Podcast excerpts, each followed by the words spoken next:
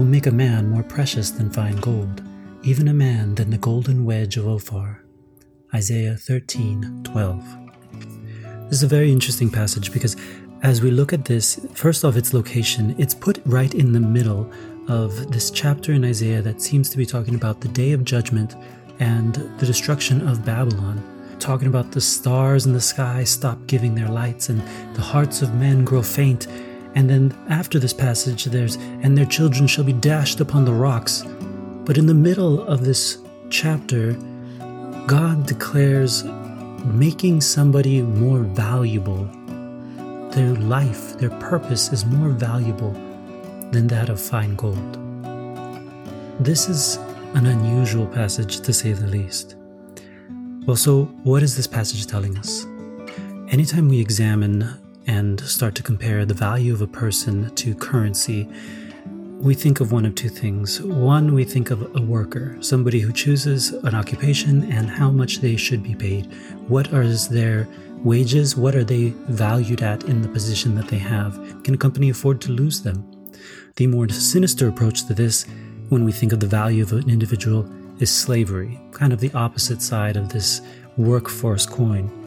And as reading this, I kind of, the idea came to my mind that it's like all people all of us in this world are either servants or we're slaves.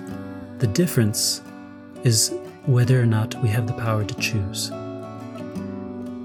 Servants and slaves both tell us statuses of wealth and power, or those who are at the top of these uh, hierarchical uh, positions show the level of influence of um, respect that they command or control. But which is greater? Which is of more value? Well, obviously, one is morally wrong. Um, without any doubt, we don't have to think about that or question it. But what is more valuable? Let me put it to you this way Which is better to have?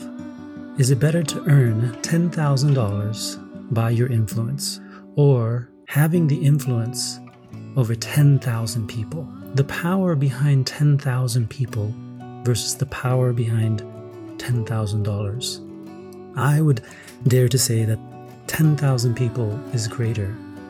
And this is what I believe God is pointing out when He says that He will make a man more precious than gold.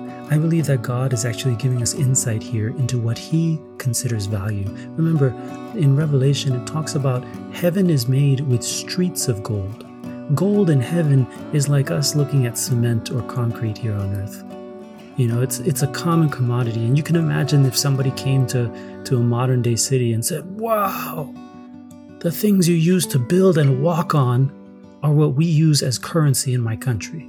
Now, I don't think there is a country that uses sand or cement as currency, but you get my point. God is saying that He will make somebody who is more valuable than gold. So, what is God really after? What is He trying to craft? What is He making? Many biblical scholars have rightfully pointed out, I believe, that this passage in Isaiah is referring ultimately to Jesus, the promised one who came down in the human form to live as we ought to live. God making something more valuable than gold in the human form, and that is Jesus.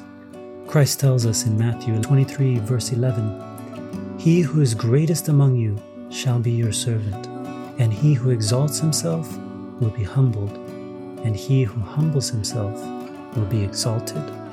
But here, Jesus in Matthew is telling us that to be the greatest in heaven, you must first be the lowest. To be the first, you must be last. So, what God is saying here is that He values not only the people, but the character, the person, the idea behind them. Christ was not just another human being, he was the embodiment of God's characteristics.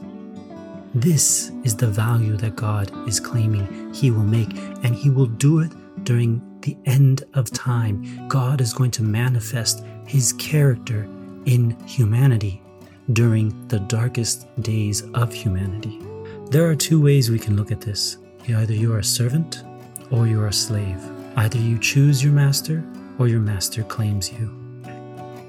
Now you might say, well, the life of a slave or the life of a servant doesn't sound that much better than a slave. But think about it in this way those who are a slave to self become the slaves of someone else. Meanwhile, the personal servant of the king wields the power that his authority brings. Which would you rather be? A slave to self that is ultimately bound to a world of sin and therefore claimed by its master? Or a servant to the King of the universe, who seeks to rid the world of sin and wickedness and death? Christ tells us in Matthew 11, verses 28 to 30 Come to me, all you who labor and are heavy laden, and I will give you rest. Take my yoke upon you and learn from me, for I am gentle and lowly in heart, and you shall find rest for your souls. For my yoke is easy and my burden is light. The slave says, I have no power, I cannot overcome. This world has its hold on me, and I am forever bound. The servant says, By your will, my master, shall it be done. At the end of the day, you and I must make a choice. We are choosing whether we are slave or servant. Which one are you? And which will you choose?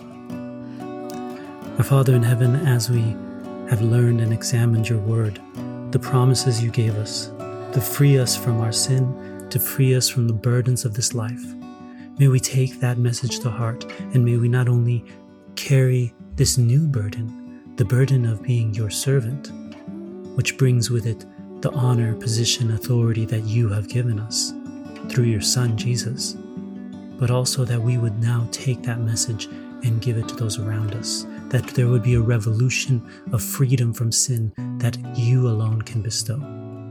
Thank you, Father God, for this promise. Thank you for your words. Thank you for your Son. This we ask in His name.